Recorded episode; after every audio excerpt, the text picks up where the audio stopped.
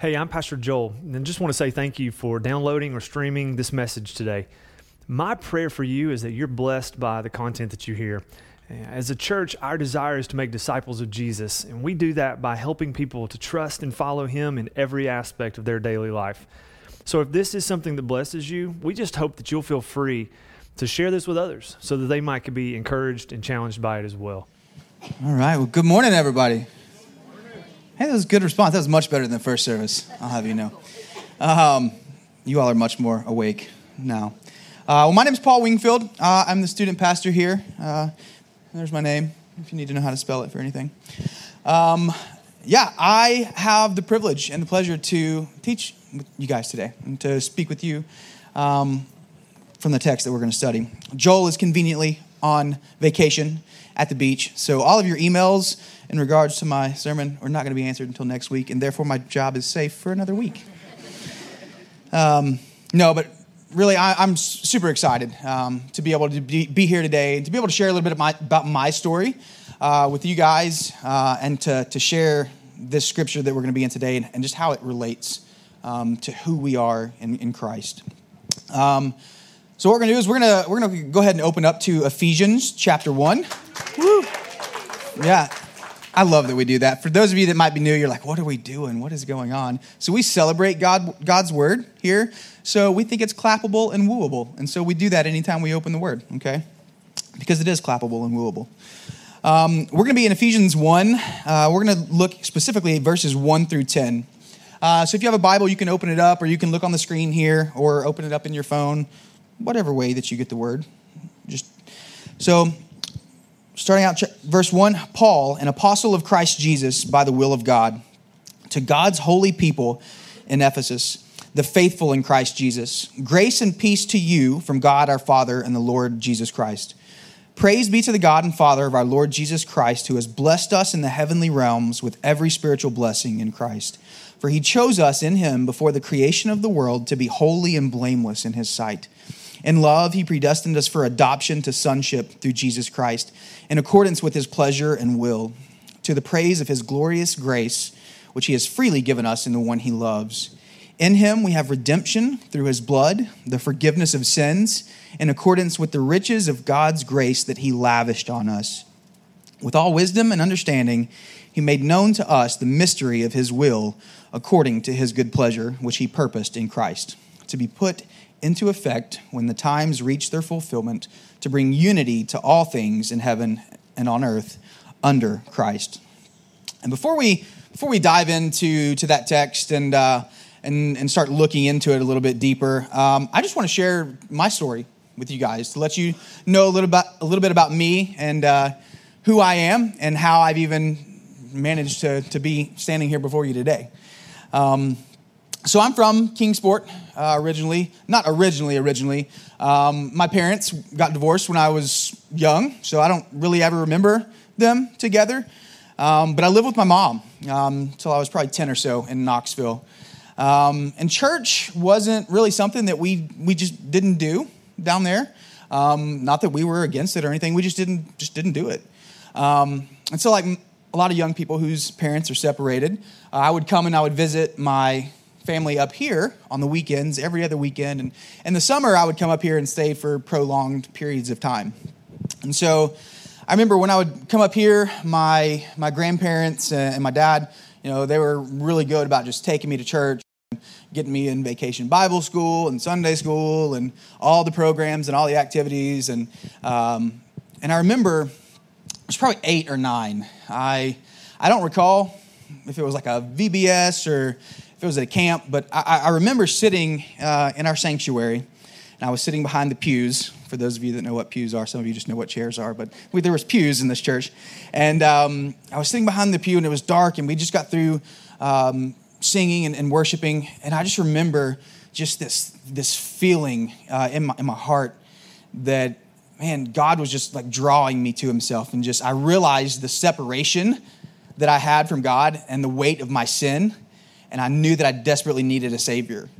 And so I went forward. I stepped out, and I was super uncomfortable because I thought people were going to look at me. But I literally just couldn't help but to go forward.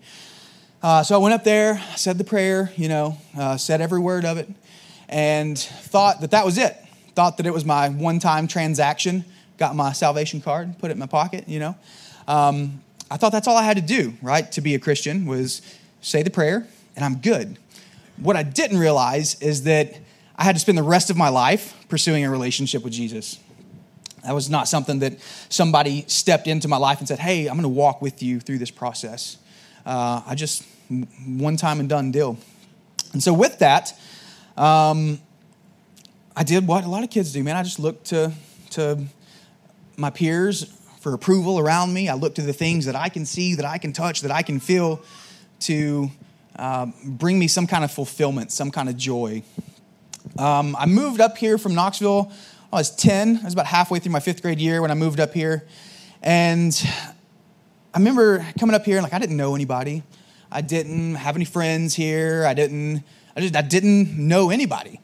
And so I had this desire in my heart to seek approval from those around me and to try to be cared for by those people that were around me, even if it meant doing, whatever they were doing to get that approval. So I was kind of a rebellious kid. I remember getting into middle school and just not listening to authority, not doing my homework, not listening to my teachers. And unfortunately for me, my dad's high school baseball coach was the principal at Colonial Heights Middle School at that time. And he also happened to be a former semi-pro baseball player with forearms the size of my thighs. And Dad gave him full rights to punish me as he saw fit, which meant paddling. He had this paddle, and he had this, I'll never forget it, he had this brown leather chair in his office, and it had gold buttons that went all, I can see it to this day. I visited it frequently. And I remember the reaction that I would get when I came back into class. All my friends would be like, oh, did you get paddled? And I'd be like, yeah, I got paddled. They didn't know I'd been crying 10 minutes before, But I would go in and I had this attention because I would get in trouble and then I would come back and I would get this attention from my peers, right? And that felt good. I was like, man, I feel noticed. I feel like I'm this cool kid, like a troublemaker or whatever. And so that continued on. That continued on through middle school. And I got into sports and played baseball, which I was terrible at baseball. And played football as well. I wasn't so terrible at football. I was actually kind of good at it. Kind of good, not very good, kind of good. And I remember through that, the friends, my teammates that I got to know, some of them had older siblings. And so when we go hang out at their house, I really just long for that approval. Again, it comes back to just wanting these friends around me and their brothers or whoever to just approve of me and to accept me and to include me. Because I didn't know where that desire to feel that from was coming from.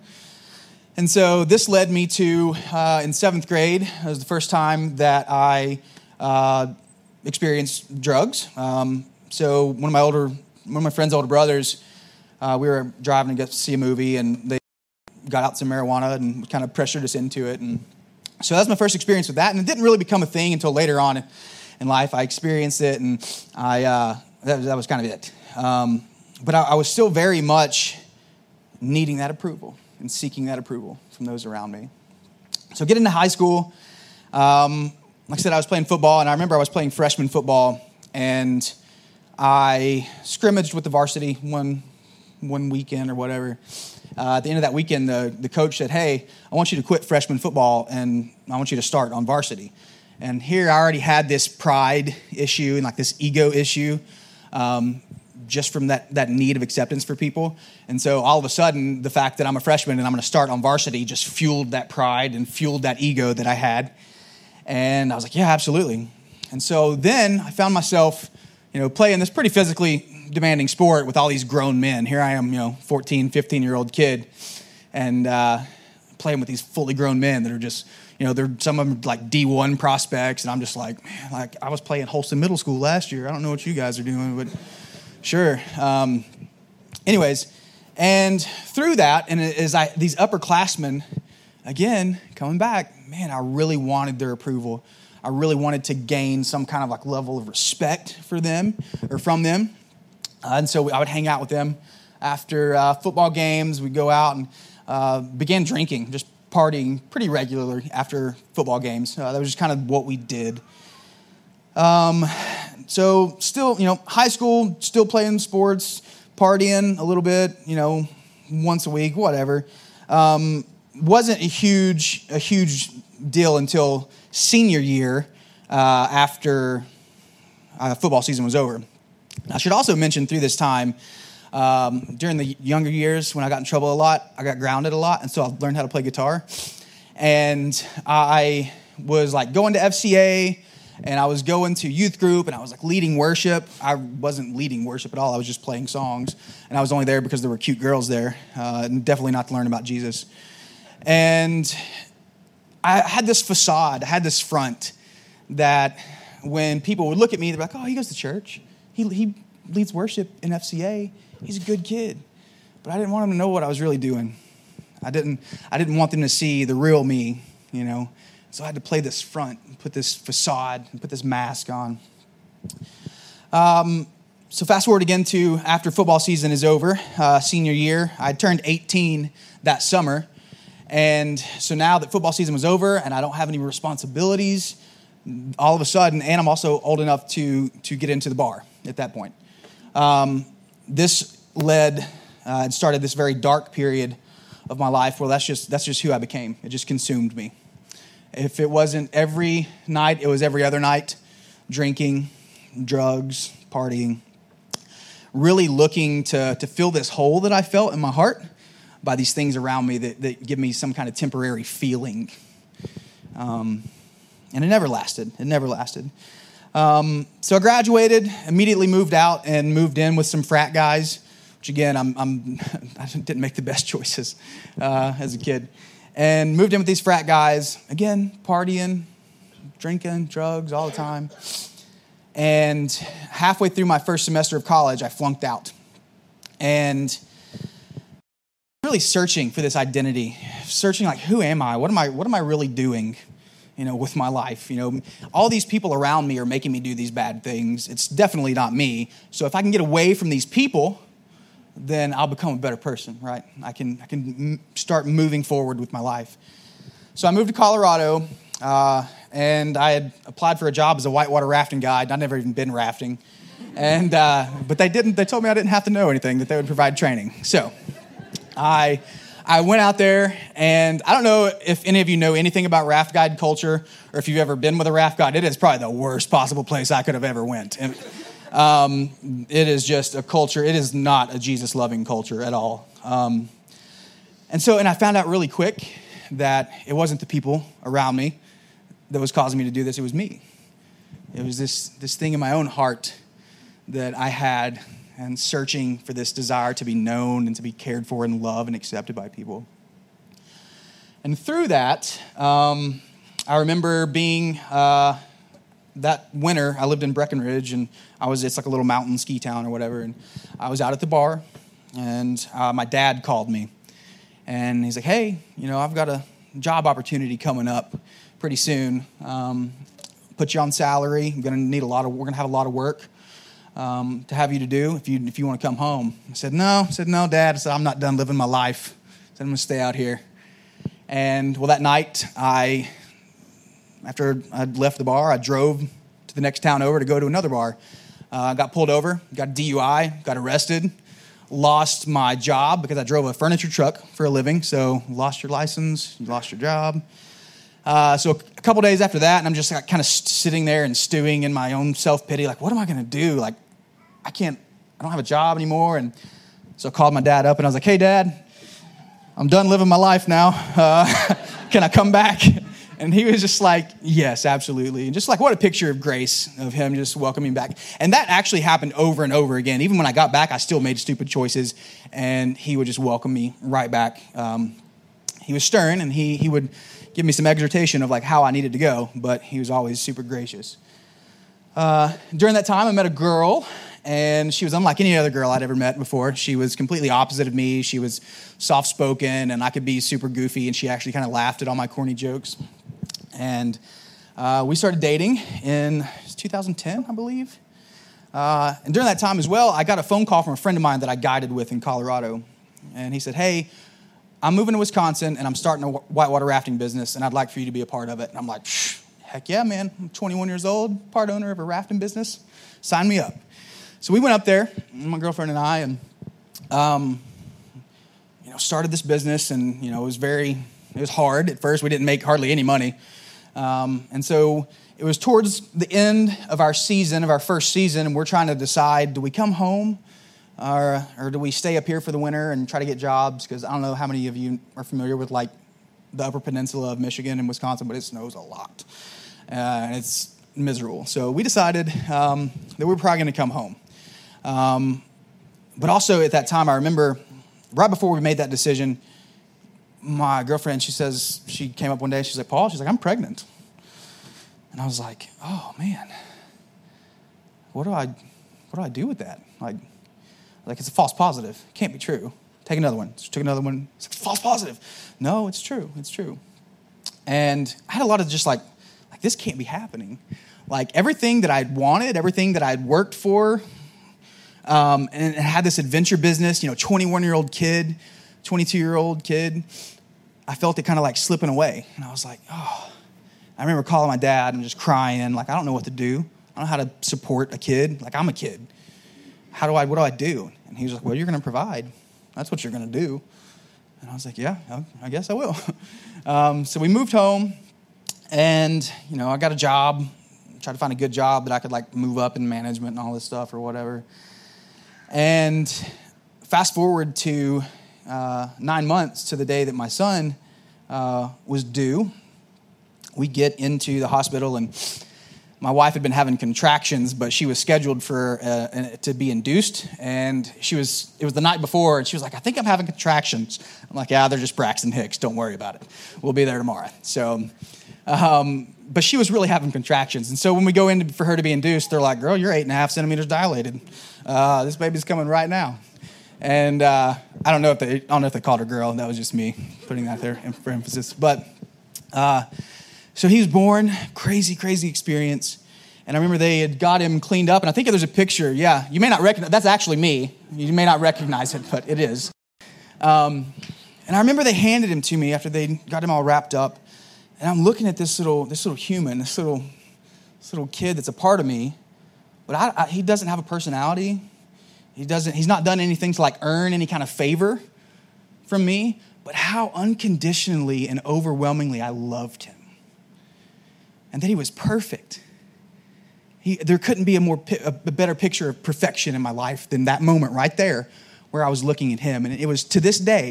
I'll never forget it because it was as clear as you and I speaking together. God said, because of Jesus, this is the way I look at you.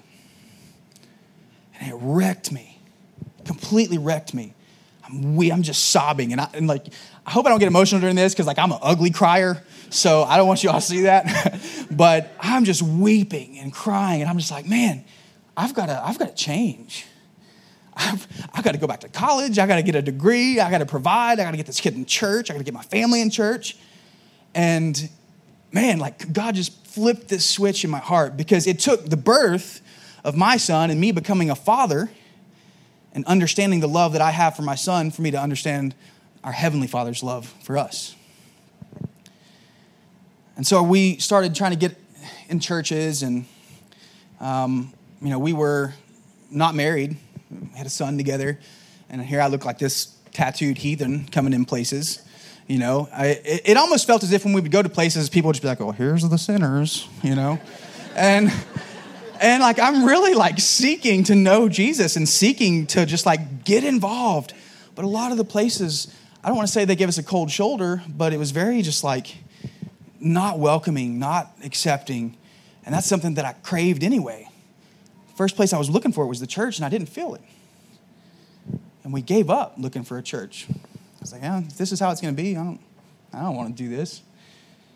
So we quit looking for several months. And by the grace of God, one day we got a flyer in our mailbox that said, there's this new church opening up, it's right down the street from us. Well, the road, it's several miles, not down the street. But we're like, you know what, let's give it a shot. Let's try it out. So we show up, and there are people in the parking lot waving at us, and I'm just like, this is weird. I pull into a parking spot, and we walk in, and it's always scary. The first time you go to church, like, I don't know if you ever, but it's always like scary. You don't know anybody, like you're looking around, and you're just hoping somebody welcomes you. And they did. They're like, this sweet little old lady gave me a hug. She was like, oh, we're so glad you're here. And I was like, oh, thanks, you know. And just like, welcome. Everybody's welcoming us. And I'm like, they're putting on a show. Like, grand opening. I know what's going on here. Okay. And I was like, we're coming back next week, and we're really going to see how these people act. So we came back the next week. Sweet little old lady gave me a hug. So glad you're here. Welcome, welcome, welcome. Next week, same thing. Man, I started feeling this love and this care that I'd never experienced before, because it was the love of Jesus in these people that was being displayed through their actions and through their welcoming us. And that was super attractive. And I was like, man, I've never known this before. I've never experienced. This is what I've been looking for my whole life. Like, is this family of just like, man, where I'm just known and I'm loved, and like, not that I wasn't loved by my family or anything like that, but just like I had this desire in there, and it was being met because it was the love of Christ that I needed. Not all of these other things that fulfilled these short-lived fulfillments. So I began to get involved, started serving, started wanting to use my passion for outdoors and for the wilderness as a way to connect with young people and to use it as a ministry. So I started a wilderness ministry there, and eventually ended up coming on staff at that church. And I was showing up every week, you know, serving. I was in a small group. I was giving regularly. Like, I was doing all the things that a Christian should do. But there was still like this one little part of me, and I was like, man, this, like, it's got to be more than just showing up to all these programs every week. Like, you know, and I'm in community, but like, man, there's something deeper that I'm missing. And through my wilderness ministry, I established a connection with a guy from Ecuador, actually. He lives in Johnson City, and that's another story for another time that I'll tell you then. But he began to meet with me regularly. He began to lay his life down. I saw him give his life away. Every week, he would show up every week, and he would ask me, like, how's your heart? How's your walk with Jesus? How's your wife? How's your relationship with your wife and your kids? Like, and none of my staff team at the church I was on, those questions weren't being asked.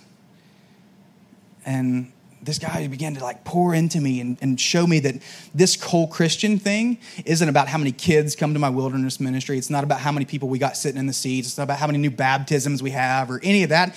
It's about me personally abiding and knowing Jesus so deeply and intimately that it shapes everything around me.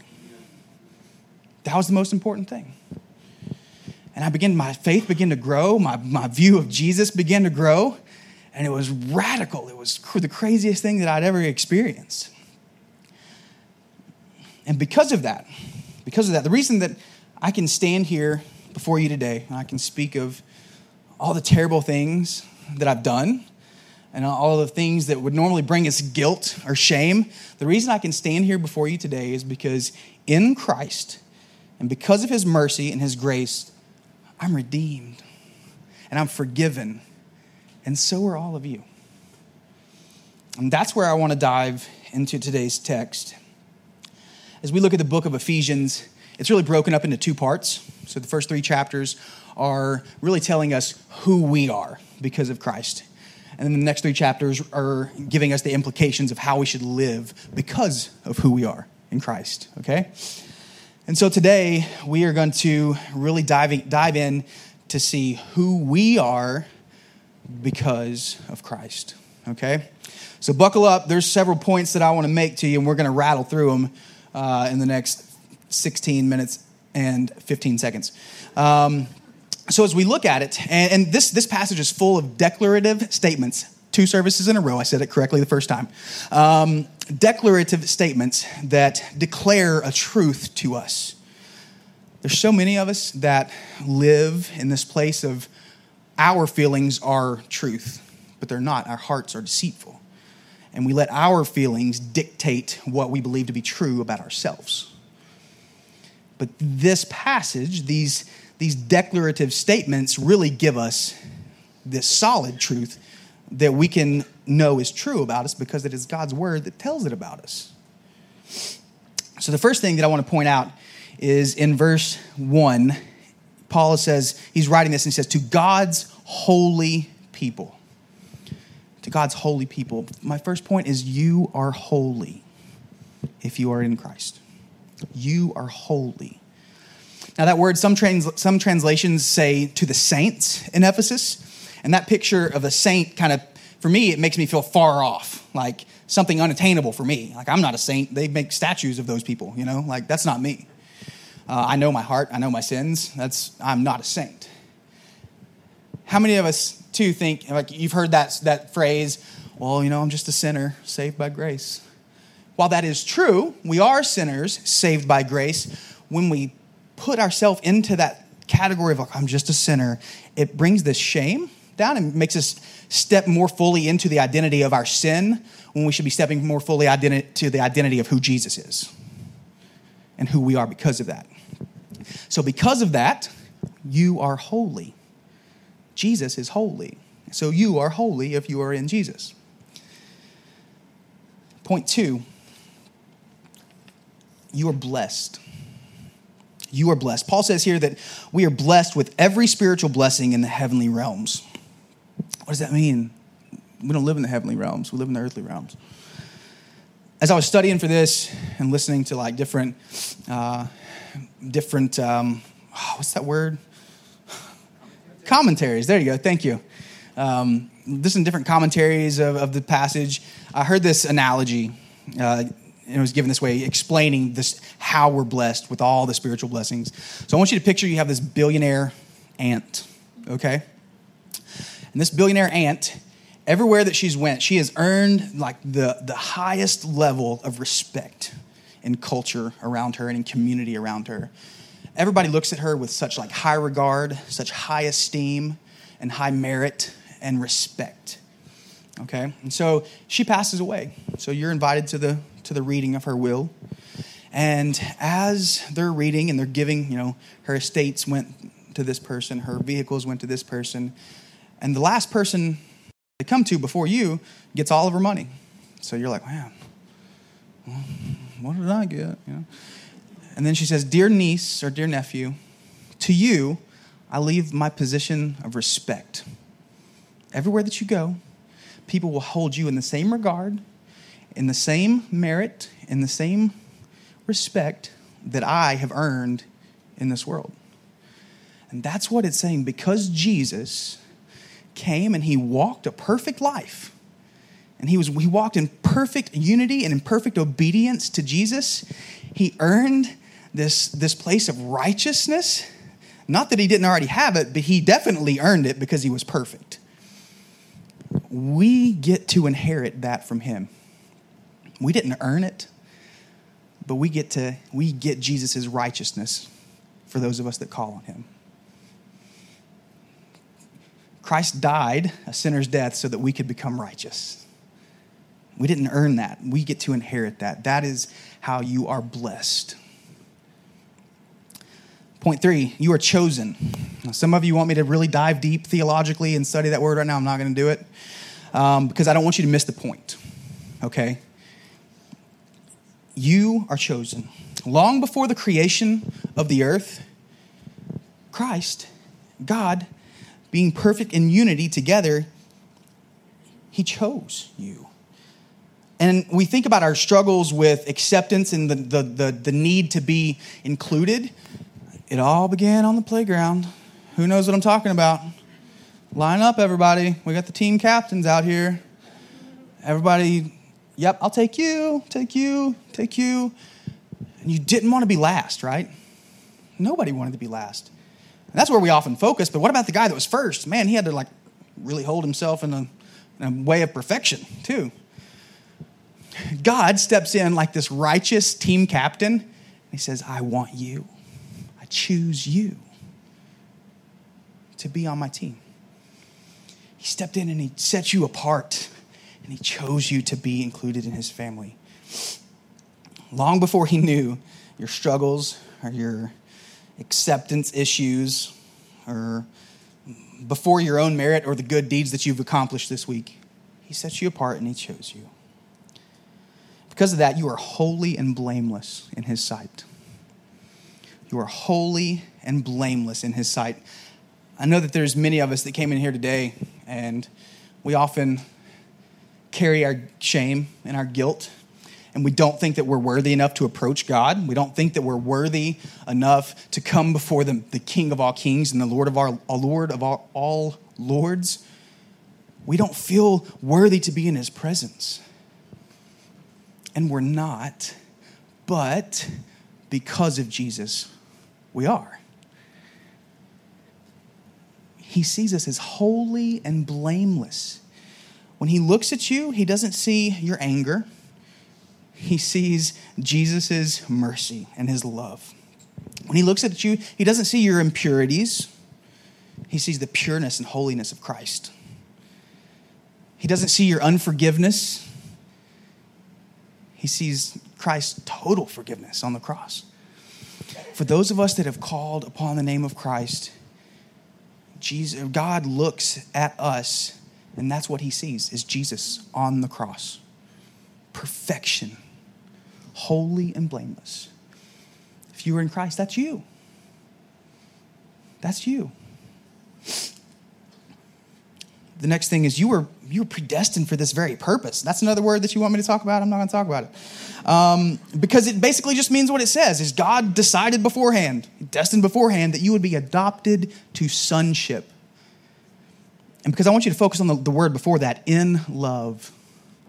In love, before the creation of the world, God came up with a plan. God knew that we were going to be separated from him by sin. In his sovereignty, he knows all things. And he knew we were going to be separated by sin. And in love, he came up with a plan that we could be adopted into his family through Jesus Christ. And actually, that term in the Hebrew or in the Greek, it means that you get like full legal standing as an heir. There's no separation from the blood heir or the adopted heir. And in Hebrew culture, it was the first son that always would get like the inheritance. It was always the first son. That phrase, adopted to sonship, means we're like the first son. There's no separation of us. Somebody that's sitting next to you, there's nothing that they don't have that you don't have in Christ. We all receive the same inheritance. And that's eternity with God in glory forever, in perfect unity with him.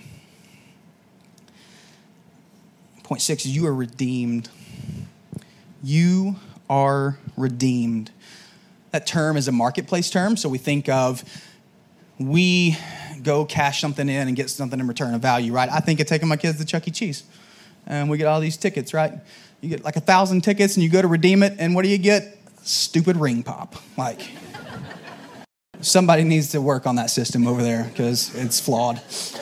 But that's what God does. God, we were sold into slavery and bondage and complete separation from God because of sin. But God, who is rich in mercy, he put forth the price necessary to buy us back out of bondage and slavery. He did that through Jesus' death and resurrection.